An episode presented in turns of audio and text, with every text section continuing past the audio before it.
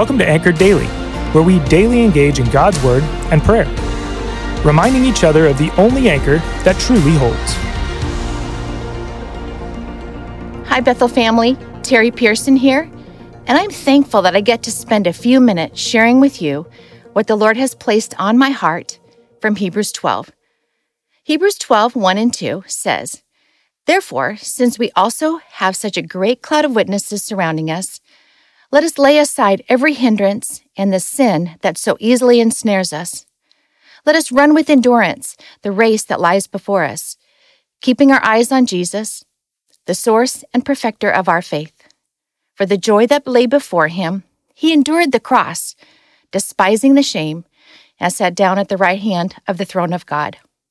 I've been thinking a lot this past year about running the race that God has set out for me and finishing strong. I know I'm not that old, and I do feel young at heart. But the fact remains that one day my race will be over. I want to be a kingdom runner, like so many who have gone before me. Hebrews calls them a great cloud of witnesses.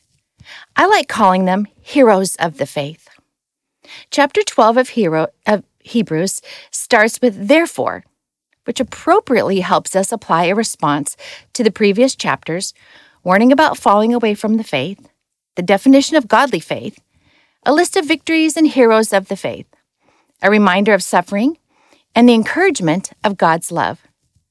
It says in the previous chapter that by faith, Abel offered a more acceptable gift than Cain. By faith, Enoch was taken up so that he should not see death. By faith, Noah, in reverent fear, constructed an ark for the saving of his household. By faith, Abraham obeyed God and left to go to a place that he didn't even know where it was. By faith, Sarah received power to have a baby at a very old age. These very real people, not just characters in a fictional story, had faith and ran the race God set out for them. They weren't perfect. Oh no, you should read about some of the very outlandish things they did and what was done to them. But they had faith, and they desired a better country, that is a heavenly one. There are many more heroes of the faith in Hebrews 11. My personal he- hero of the faith is my dad.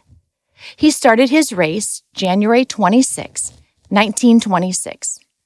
The Lord's plan for his life led him through World War II, teaching band at a high school, getting married, and then going on the mission field to Alaska and Canada to serve Indian, Eskimo, and Aleut high school students.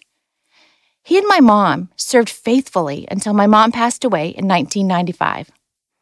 My dad's race got a whole lot harder without my mom by his side. Did he give up? Did he retire? Nope. He ran the race God set out for him until he reached his heavenly home in 2019. He was 93, and he had not retired from ministry. He knew with his whole heart that God had a purpose for his life, and he lived that every day. He threw off discouragement, loneliness, tiredness, aches and pains of old age, and he ran with endurance as he shepherded so many people through home visits, letters, and phone calls. He was a prayer warrior. Jesus was his constant companion and joy. This has been quite a year of distractions. COVID, politics, questions with no answers, it seems, constant decisions to make and not sure how to make them. The list may go on and on.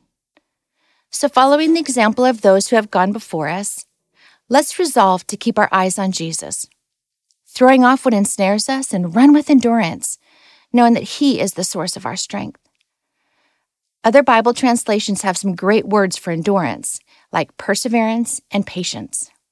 Those are strong words endurance, perseverance, and patience. Let's get practical with some ways to do this.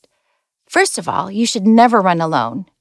We were meant to encourage one another and challenge each other to keep running. My dad was amazing at keeping connected to others. And up until the time when he had a hard time walking, he went to a small group faithfully. He had prayer partners all over the country who prayed for him regularly. If you aren't in some kind of small group, I would encourage you to reach out to find one. You can email small groups at bethel.ch to get started. Also, spend some time asking the Lord what sin He wants you to throw off as you run. Write them down and share them with a friend or accountability partner. When you pick up what you've thrown off, throw them off again and keep going. Don't give up. The end is eternity with Jesus in the heavenly place. There is no greater reward for those who finish strong than to hear, Well done. If songs encourage you, take a minute to listen to a song by the Afters called Well Done. I actually listen to this song a lot while I'm out, actually running, you know, jogging. It was one of my favorite songs this past year. I heard it for the first time while planning my dad's memorial service. I'd like you to pray with me right now. Let's just pray to the one who is running right beside us, encouraging us to finish strong every single day. Jesus, we think about the many men and women who run their race and finish strong and are rejoicing and praising you in person in the heavenly place. Thank you for running with us and how you encourage us all along the way. I ask, Jesus, that whenever any one of us gets discouraged, feels alone, or wants to give up running strong, that you would send someone to help us. Thank you for a community of people who love you and want to bring you glory as we live each day for you. You are our strength. You are our hope. You are a Redeemer and lover of our souls. Pray this in Jesus' precious holy name. Amen.